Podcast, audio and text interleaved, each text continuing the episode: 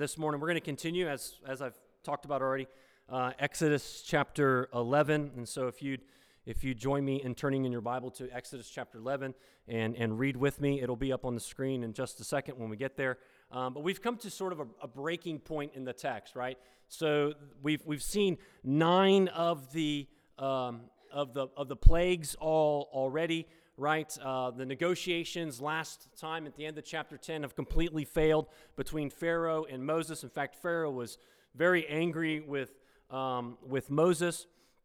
And in some ways, right, uh, you know, rightfully so. Right? They basically have seen his, his country just go to absolute destruction, and it's his fault. But um, there have been these nine different plagues that have come upon him. Let's see if you can uh, remember them with me. First, it was the Nile that was turned into blood.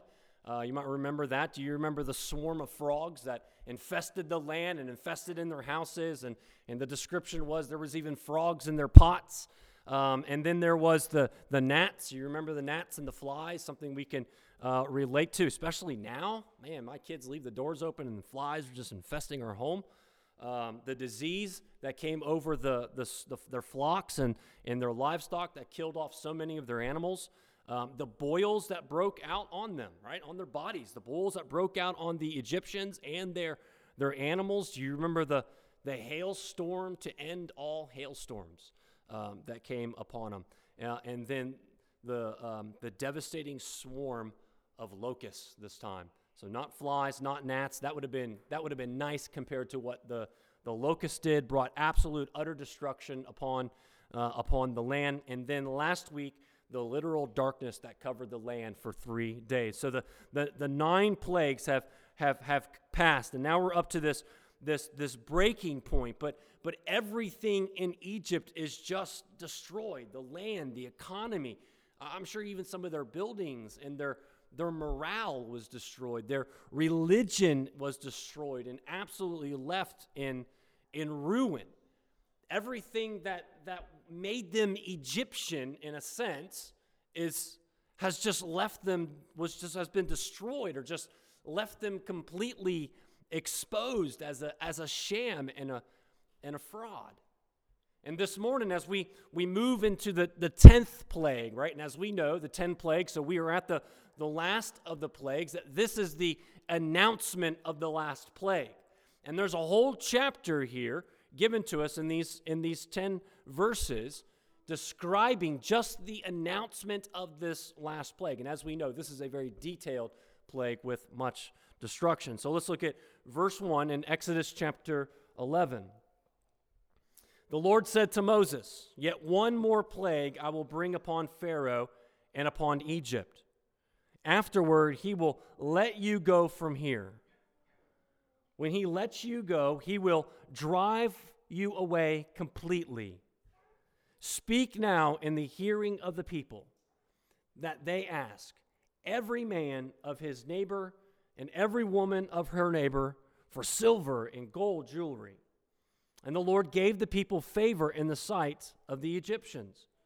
Moreover, the man Moses was very great in the land of Egypt, in the sight of Pharaoh's servants, and in the sight of the people. So Moses said, Thus says the Lord, about midnight I will go out in the midst of Egypt, and every firstborn in the land, every, uh, uh, the land of Egypt shall die. From the firstborn of Pharaoh who sits on his throne, even to the firstborn of the slave girl who is behind the handmill, and all the firstborn of the cattle. There should be a great cry throughout all the land of Egypt, such as there has never been, nor ever will be. But not a dog will growl against any of the people of Israel, either man or beast, that you may know that the Lord makes a distinction between Egypt and Israel. And all these your servants shall come to come down to me and bow down to me, saying, Get out, you and all the people who follow you. And after that I will let you go. And when he went out from Pharaoh, and he went out from Pharaoh in hot anger. Then the Lord said to Moses, Pharaoh will not listen to you, that my wonders may be multiplied in the land of Egypt. Moses and Aaron did all these wonders before Pharaoh, and the Lord hardened Pharaoh's heart, and he did not let the people of Israel go out of his land. And this is the word of the Lord. And may his Holy Spirit move in our hearts to hear and to see his holy, inspired, and inerrant word for his glory and our joy. Amen. One of the main reasons that the church has been given elders, shepherds, teachers, pastors, as the Apostle Paul says in Ephesians 4, verses 12 through 13, is to equip the saints for the work of the ministry, for building up of the body of Christ, until we obtain the unity of faith and the knowledge of the Son of God to mature manhood, to the measure of the statue of the fullness of Christ. What a great text. Instructing us, right? Instructing us on the church, how we, sh- how we are to be structured and, and modeled, and the purpose of the leaders that God has put into the church. And how do we, how then do elders do that? How do these shepherds do this? Well, the primary means, as we see from the scripture, the primary means is by teaching and preaching God's word. Expository preaching, right? There's a big difference. You want to know the difference? Pick up the orangish yellow book in the back if there's copies left over. Expository preaching. We, when we do that so that you will understand the text. You'll know how to read the text. You'll know how to study the text and interpret the text, even by yourself, being able to understand it and then to rightly apply it in your own life and even communicate it appropriately in your context, whatever that may be. Whether, the, whether you are a, a mom or a, another teacher or whatever it may be.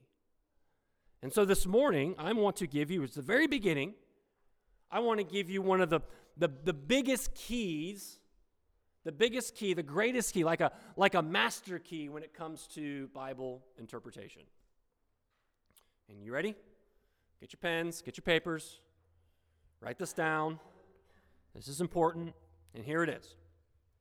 The Bible, the Bible, God's Word, is about God. Right? There is the, the master key of interpretation. God's Word, the Bible, is about God.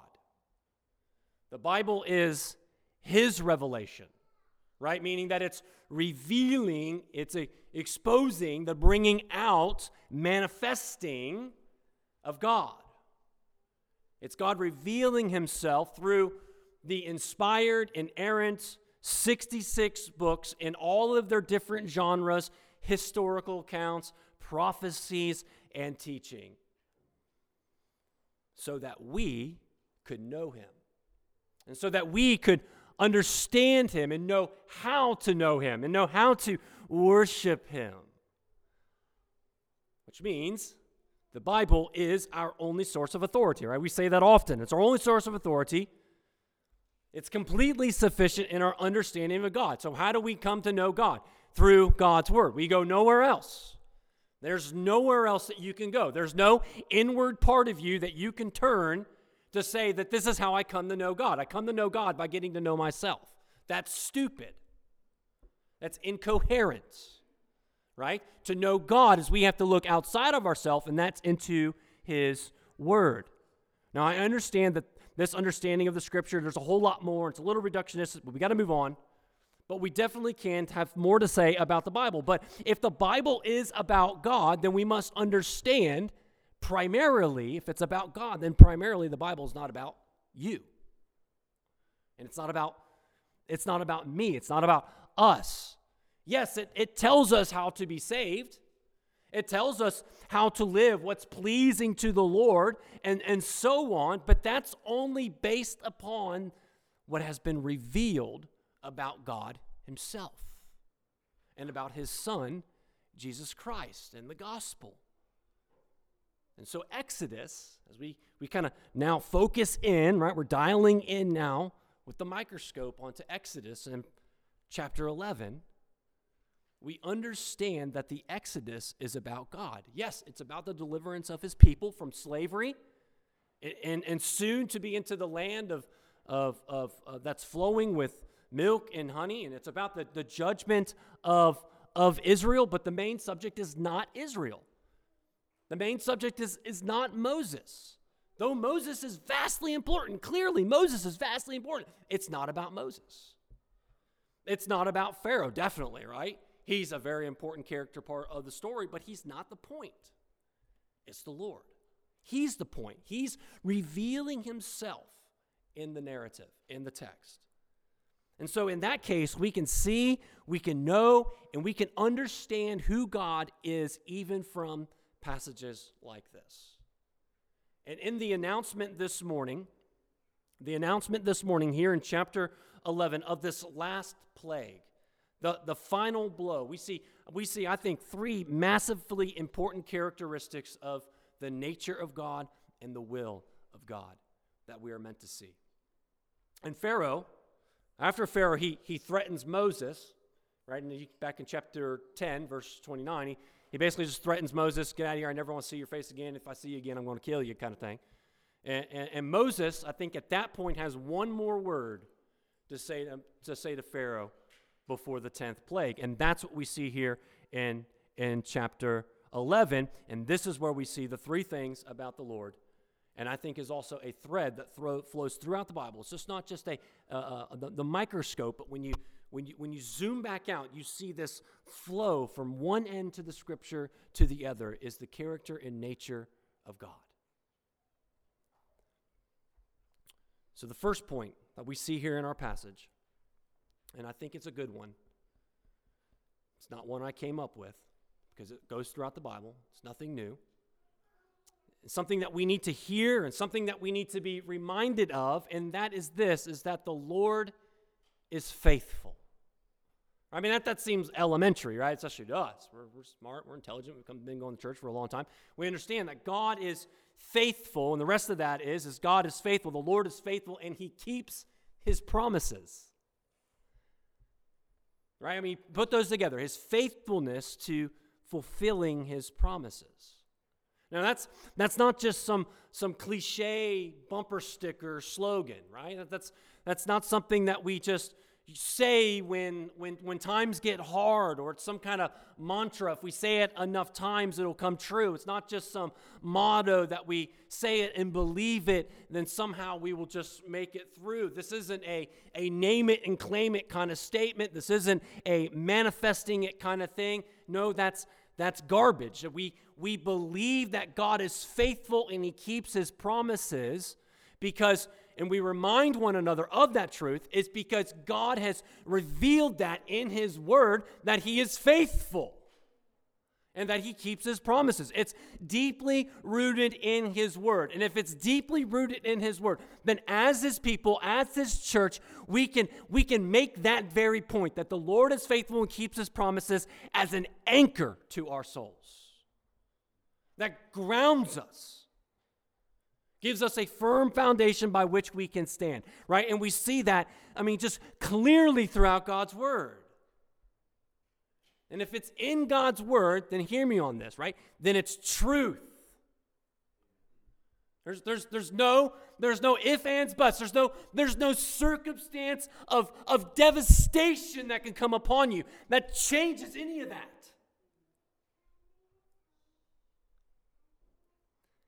and that's why jesus said you could build your life on it on christ the solid rock i stand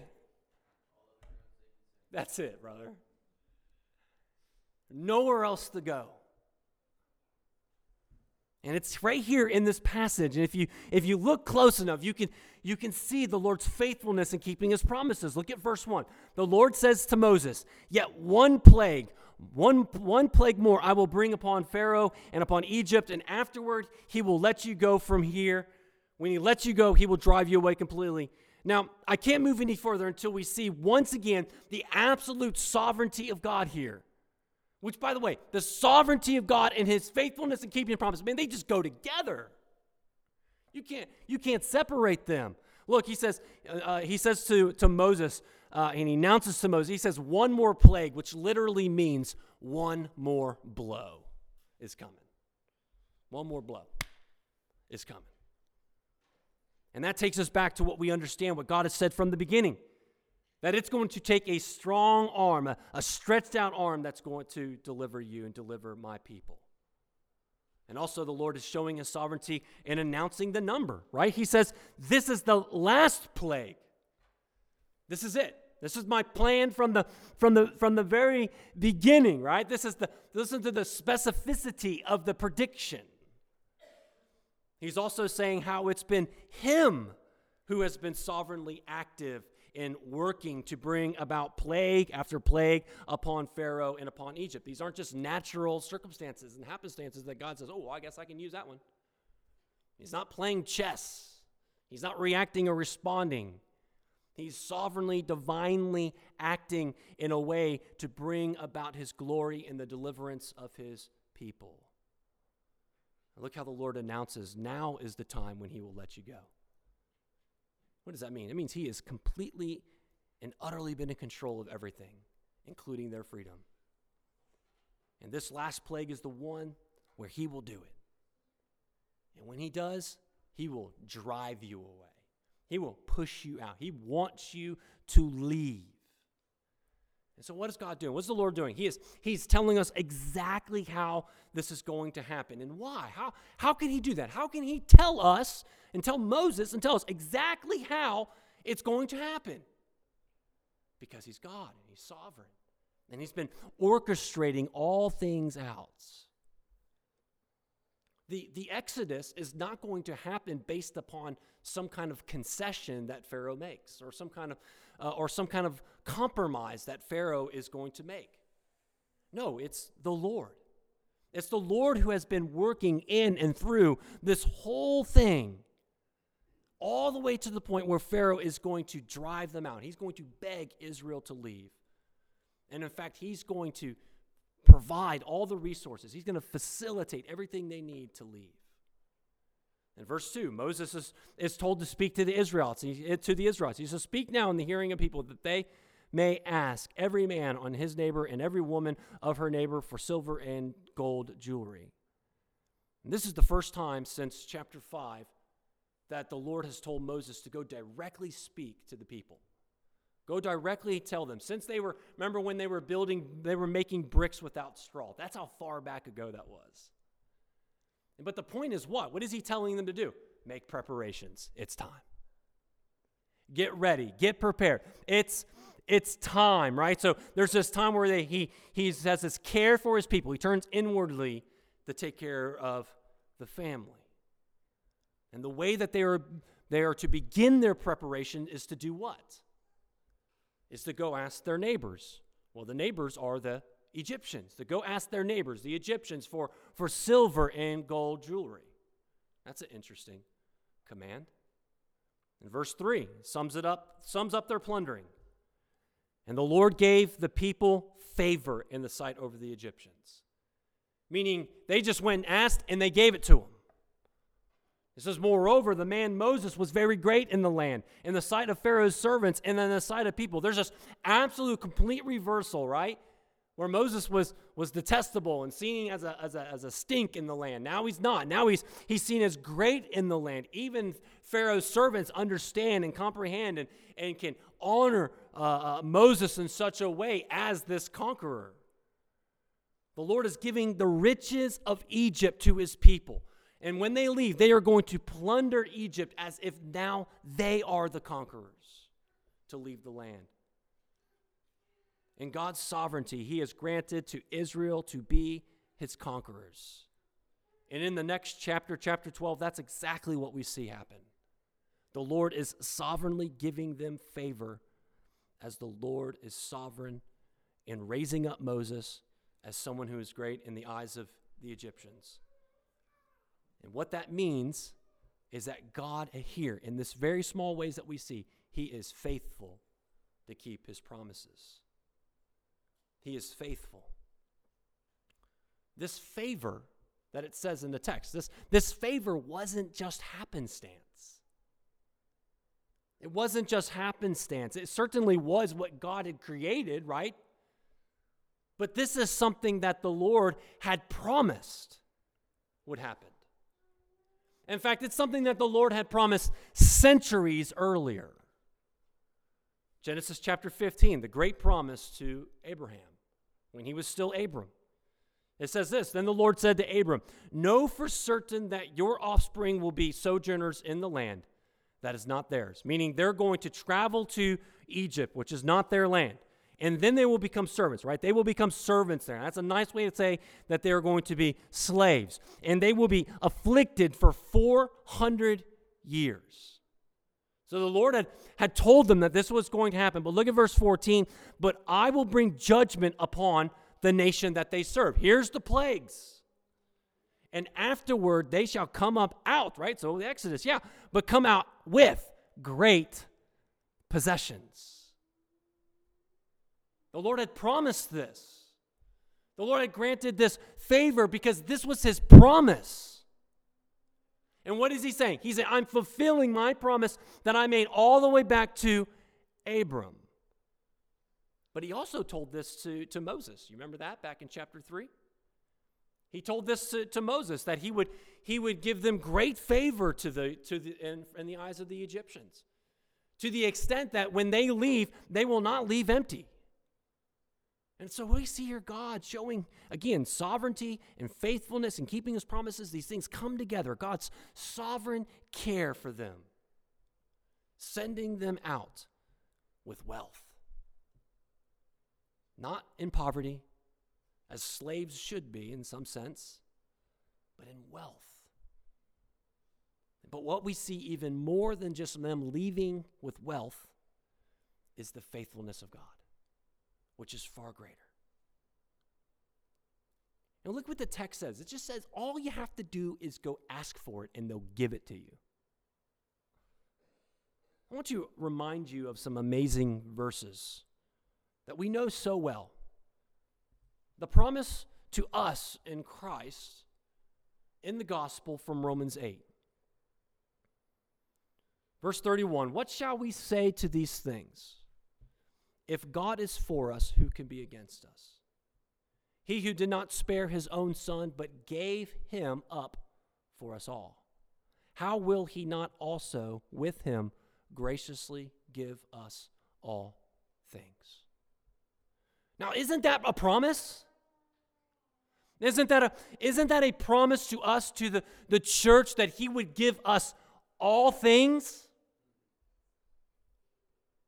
The answer to that is yes. Amen. It is. That's a, that's a promise that He will give us all things. In fact, that is a monumental promise. That's a massive promise. And if that's true, if that's, that's a, a real promise that God has given us, then how do we know? How are we supposed to believe that? How are we supposed to know that that's true, that He is going to give us all things? Well, because it's based upon His faithfulness in the text. It's right there in the verse. God makes it very simple for us.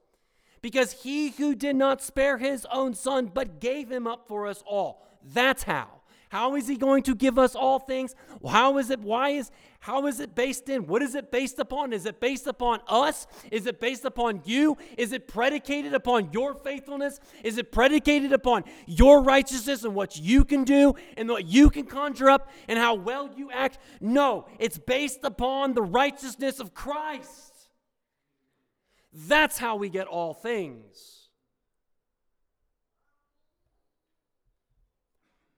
So is the greater of that passage, Romans 8, is the greater, is that the wealth of Egypt, though? Is that what we should be waiting for? Is the wealth of Egypt or the wealth of the nations, the things that benefits to the world, is that what is greater? Is that what we're to be looking for? And see, this is where people really mess up in texts like this. They really mess up because no, the, the passage is clear what the greater already is. And the greater is what God has already given us, and that is His Son, Jesus Christ. He is the greatest. And there's no one that is greater. So when we say, when we read passages like this, will He not also graciously give us all things? And certainly we understand that there is some physical things, knowing that God will give us these things as we as we we we need them. But what we understand this uh, completely is understanding that it's Christ. The greatest is Jesus, and if He has given us His Son, how is there anything else that could possibly compare to that? How can anything else in compare? What can be greater than that? How could we trade anything else and compare that to be greater than Jesus Christ? And if He has given us His Son, and He has loved us as a Father, how could we possibly fail to understand and believe that He will provide everything that we will need? Praise God, brothers and sisters. I want to be, I want us to be clear. Right? I think this is good. Praise God, He has not given us the wealth of the nations, but He has given us something so much more. He has given us the wealth of heaven, His Son, Jesus Christ. The Lord, who has once delivered His people from Egypt and has fulfilled his promise to give them the wealth and the favor of Egypt, he has now, through Christ, delivered his people from their sin and from his wrath and eternal judgment, and thus fulfilling his promise to do so. But he doesn't also leave us there, right? He, he also grants us a new name. And he gives us a new family and a, a new position before him, no longer as slaves, but as sons. Again, going back to Romans 8. He also has an inheritance. We speak much about this, particularly since we've been in, we were have been in First Peter before, right? This inheritance that is imperishable and undefiled and unfading, that is being kept for us in heaven an inheritance that, that cannot be stained, it cannot be diminished, it cannot be defiled or decayed because it's being kept by Him. And you are being guarded by God's power through faith for a salvation to come. And you will, and, and have you or I, have we done anything to deserve or earn such a thing? Is there anything that we can bring to the table that would compel God to give us an exchange for that? No. The answer, his, his favor and his faithfulness, is by his sovereign grace. Promises made and promises kept. Let's just, I mean, and, and in closing this this point and we move on, let's take a moment and just think more about the promise of the forgiveness of sin. The, the great Psalm 103, right? We, many of us know this passage, we know it by heart. Verses 11 and 12. For as high as the heavens are above the earth, so is his steadfast love to those who fear him. As far as the east is from the west, so does he remove our transgressions from us. The forgiveness of sin. That promise was fulfilled in Christ. It was fulfilled in Christ. The forgiveness of our sins, right? As far as the east is from the west, right? This is almost like a, an infinite distance. Does He remove our transgressions from us, our guilt, our shame, our deserved judgment? He removes from us because of Christ. He has rectified our past. We have some past, don't we? We bring some, some, some baggage with us, don't we? But God, through Christ, has rectified our past and forgiven us. And He has opened a door to a very blessed future, hasn't He? And the promise from Jeremiah 29 11, we know this one well. Right? The promise to his people when they were in Babylonian captivity. He says, For I know the plans I have for you, declares the Lord plans for welfare, not for evil, to give you a future and a hope. And we know that that promise, again, is ultimately fulfilled in Christ. Because by his, his grace, he restores us to an, to an abundant life and a true future with a hope and a, a joy that no matter what happens in this life, we know that we have been built upon him. And that we have been forgiven of sin because of the work of Christ and nothing that we have done and we have been reconciled with God. Hebrews chapter 6, verse 13 through 18. It tells us of the promises of God that He will save us and that He swears an oath to do so. And then the outcome of that in verse 18 is this is that we who have fled for refuge. And where's that refuge? That refuge is in Christ. It says, as we who have fled for refuge might have strong encouragement to do what? To hold fast to the hope that is set before us. Why can we do that? Because God has fulfilled his promises to us. That he is his faithful, and now we have the strong encouragement, as it says, to hold fast to the hope. And what's the hope? The hope is Christ.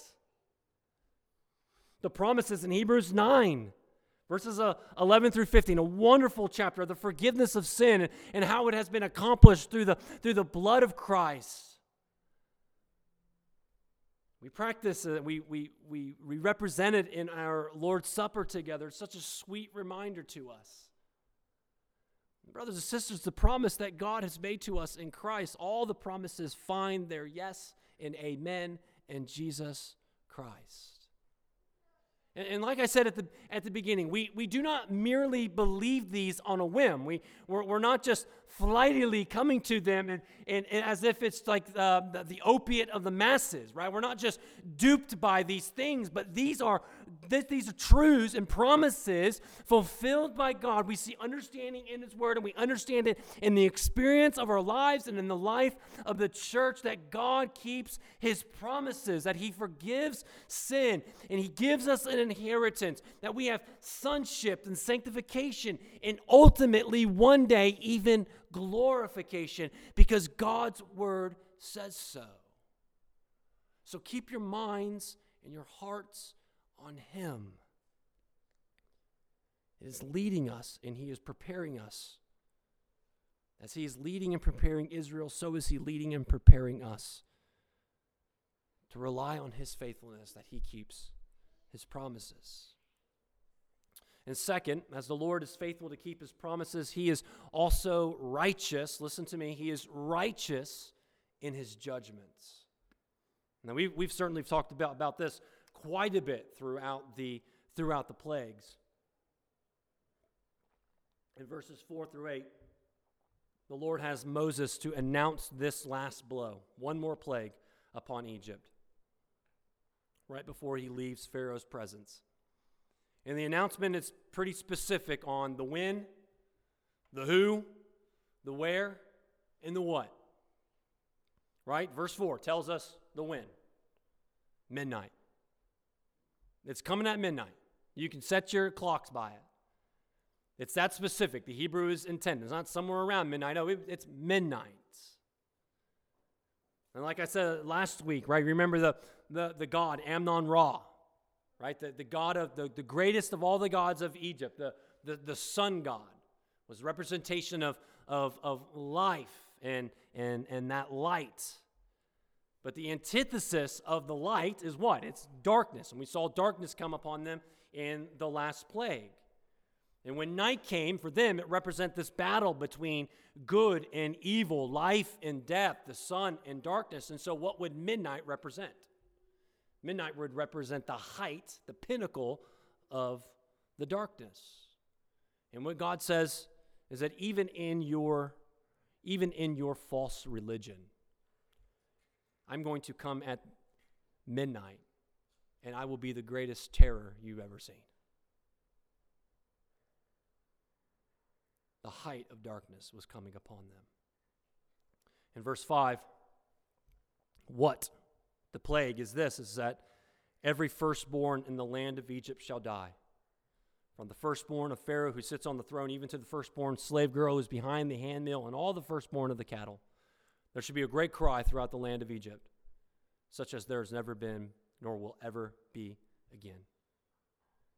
And what we understand from reading this passage, no doubt, again, the clarity of it, is that this is horrific. And there is no doubt, there's, there's just there's no way that, that we can sugarcoat this, and nor, nor does Moses. He doesn't sugarcoat it at all. There is no escape from this judgment to Egypt. From the slave girl, the servant girl who's in the field or at the hand mill, or to even Pharaoh's own family. And verse 6 tells us of how bad it really is, the, the anguish that's going to be there. And understandably, right? I mean, we're thinking every firstborn dead, gone. Easy for me to say, I'm not the firstborn in my family. But I have my own.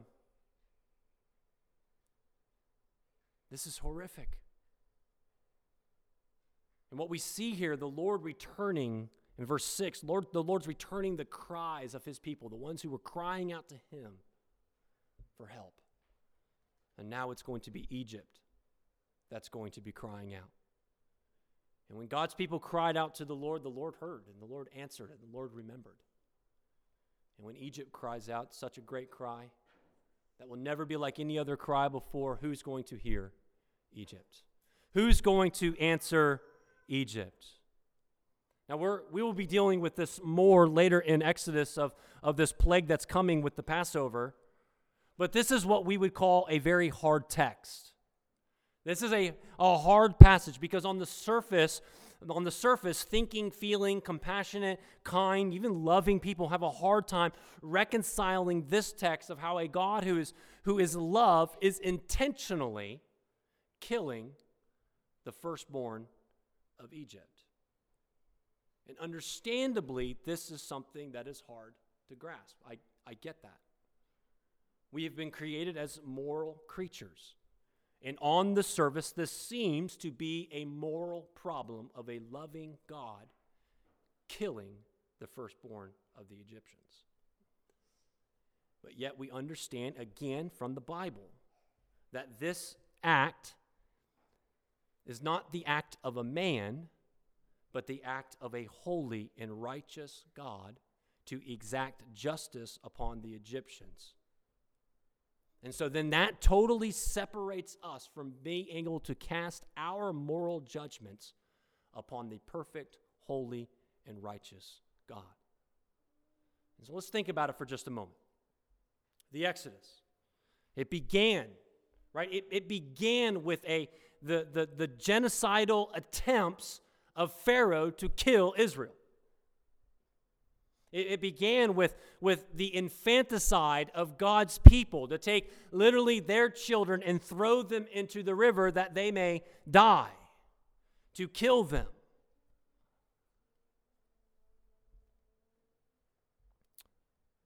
The, the Egyptians continued in their wickedness. And the Lord is righteously judging them for their intent, their murderous intent. And not to mention the 400 years of, of, of forced slavery. Egypt is very guilty. What did what God did to Pharaoh and to Egypt is a direct response of what Pharaoh had already done in his wickedness. But God's judgment, of course, as we know, it goes, it goes deeper than that because the Egyptians, they deserve to die because, because they were sinners by nature. They had already rejected God. They had already failed to honor God as God. They worshiped the creation rather than the creator. They had their idols that they, they loved and that they, they treasured. And here's what we need to remember that death has always been the wages for sin.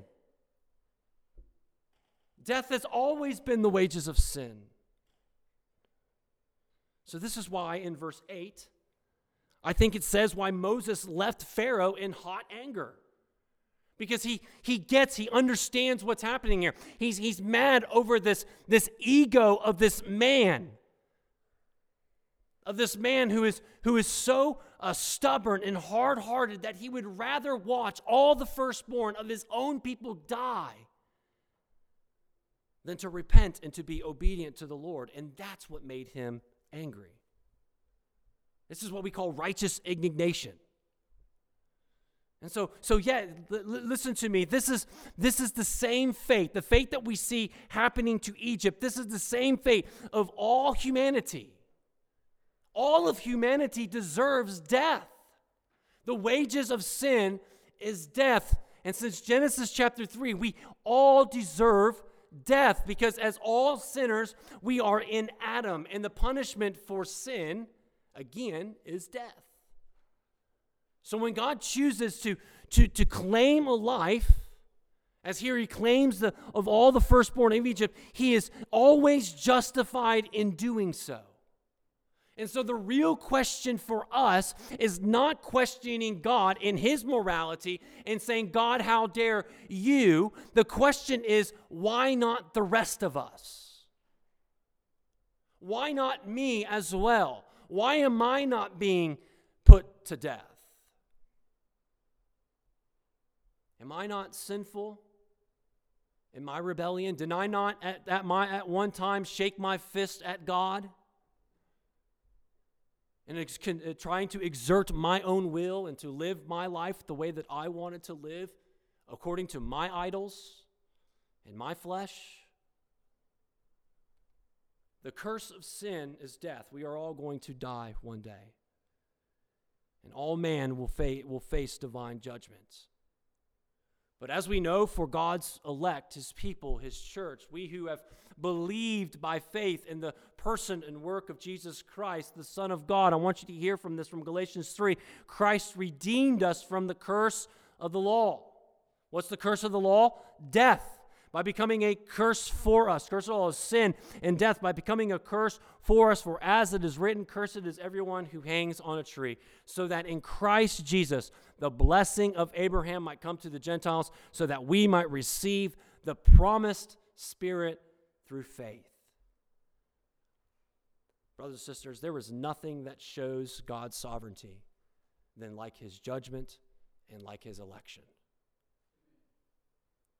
And there is nothing, or there's, there's hardly any other two um, doctrines that people want to deny first than those two things his judgment and his election.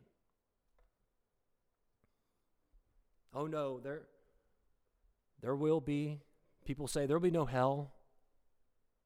There will be no judgment. All, all roads lead to heaven.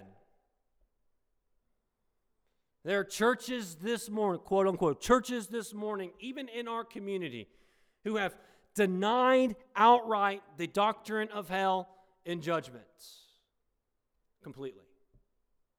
There are other congregations as well who have, who have functionally denied it because they never preach about sin or they never preach about the judgment of God. And, and, and if you don't preach expositional, then you'll never even get to it because you'll just pick and choose what you want. This isn't the kind of doctrine that grows churches, by the way. Well, churches. Throughout centuries, people have tried to run from a sovereign and holy God. And to run from a God who has predestined his people by saying that's not fair. But if you look at the Bible, fair is not the issue. If fairness was God's purpose, if fairness was God's purpose, again, it goes back to that question, or to that answer, or that question why would he not kill me too? If fairness was the, the, the question, or, or what's at stake, then God's purpose then would be to do what? Our doom. Because what's fair What's fair is the Son of God to never have come to die for such a sinner as you and me. That would be fair. That would be fair. But the Bible is very clear that it is by sovereign grace and divine choice of election and judgment. Romans 9, we've discussed past Thursday night, is used from this episode in Exodus as the example to explain God's sovereign choice. And Paul says it like this He says, For Moses says, I will have mercy on whom I will have mercy, and I will have compassion on whom I will have compassion. So that it depends not on human will or exertion, but on God who has mercy. For the scripture says to Pharaoh, For this very purpose I have raised you up, that I might show you, show you my power in you, and that in my name you might be uh, that my name might be proclaimed in all the earth. So then he has mercy on whomever he wills, and he hardens whomever he wills. Praise God that in his righteousness he has sent his Son to suffer and die on our behalf, who took our judgment, so that by faith in Christ, in Jesus Christ, we could be justified before him. Praise God, as, as Paul says, he says that God showed his righteousness, that, that he would be the just and the justifier of the one who has faith in Jesus. Because the Lord, he is righteous in all of his judgments. And lastly, let's finish with this, and that is this that as the Lord is faithful to keep his promises, and is also righteous in his judgments, we also see that the Lord is kind and he sets his people apart. Now, tragically, in the text, we see Pharaoh's hard heart. He will not listen. He does not let the people go yet, as we know. But the Lord continues to multiply his wonders over the land of Egypt, doesn't he? Back in verse 7, again, we hear how the Lord makes a distinction between Egypt and Israel meaning he will provide a way to spare his people. And the Lord is uh, announcing to Pharaoh to hear this. He wants Pharaoh. He says, Announce this to Pharaoh. Hear this. He, Pharaoh's hearing this so that he would know how he is going to spare his people from this death. You're bringing this upon your people, but I'm going to spare my people from this death. And what he is showing, and in his sovereignty again, that he is sovereign and that he is Lord, and he discriminates between his people and everyone else. And this verse should bring us back to chapter 4. Brings us back to chapter 4, verse 22, when Moses says, says to Pharaoh, Then you shall say to Pharaoh, Thus says the Lord to Israel, My firstborn son, I say to you, Let my son go that he may serve me. If you refuse to let him go, behold, I'll kill your firstborn son. The father son relationship here is, is, is what's being brought out here in chapter 4 and that, that God has with his people as, e, as, as Egypt has with their firstborn sons. But the relationship that God has with his people is not of one of a natural descent. There's a beginning of that history. It goes back to Genesis uh, 15 through 17 with Abraham. But this relationship is strictly by divine decision of God, that God chooses his people. He chooses his son. And he calls him his firstborn son. This is what we call election, right? And so his sonship is chosen by adoption, which is preceded by election before the foundation of the world. Now, this is a huge part of what we understand about the gospel that through justification, the, the legal way that we have been declared righteous before God based upon faith that is given to you by the grace of God, the trust in the person and work of Jesus Christ, that by that justification, then we have been what? As Paul says in Romans chapter 8 again, that we have been adopted that we have been brought in. We have been adopted. We are no longer slaves, but we are adopted. And as now adopted as sons, we have been given all the rights and privileges as heirs, co heirs with Christ. And as we see again, as, again, Romans 8, man, it's just flowing through this, this passage. That the Holy Spirit then is given to us, right? To testify in us over and over again that you are a son, that you are a son, crying out what? Abba, Father. Again, according to God's sovereign grace. So when he sovereignly declares no judgment for his people, that we don't know yet, we don't know how yet, because we haven't gotten that far in the past, we don't know how yet he's going to provide that distinction. How he's going to make that separation take place. How he's not going to judge them, even as sinners. They are sinners too. How he's going to do that. God is saying here that there is no judgment for my people then it's love, isn't it? It's love. Now we know that the Lord doesn't always spare his children from suffering and pain. But one thing for sure is that we know that he is always looking over his people with a special providential love.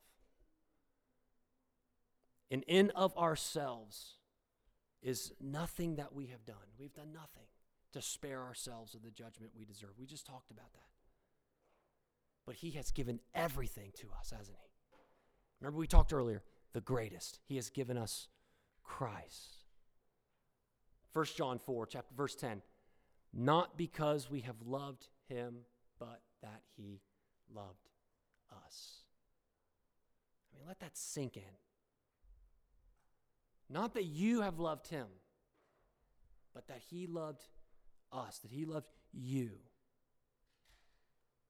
He loves us because he is sovereignly working all things out for our good and according to those who love him. And according to his sovereign grace, he has made you to know him. Not by judgment, as he did with Egypt. And the reason why is because it's Christ. Christ took our judgments, Christ took our place. But we have come to know him by his love. And it's his love then that has set you apart in Christ. To love him, and as, as Romans 9 tells us, that he to love him not as a vessel of wrath, but as a vessel that receives mercy. And to know him. And when we know him, then we call him Father. He is the point, he is the purpose. And he's showing us that even in this text. He is faithful and he will keep his promises to you. He is righteous in all of his judgments on sin and sinners. And he has manifested that, brothers and sisters, most clearly on the cross. And he is kind in setting his people apart that we may not face judgment because his son was sacrificed and his sac- the sacrifice of his son satisfied the wrath of God on your behalf. This is our God. This is our heavenly Father. And may he have all the glory and all the honor and all the praise.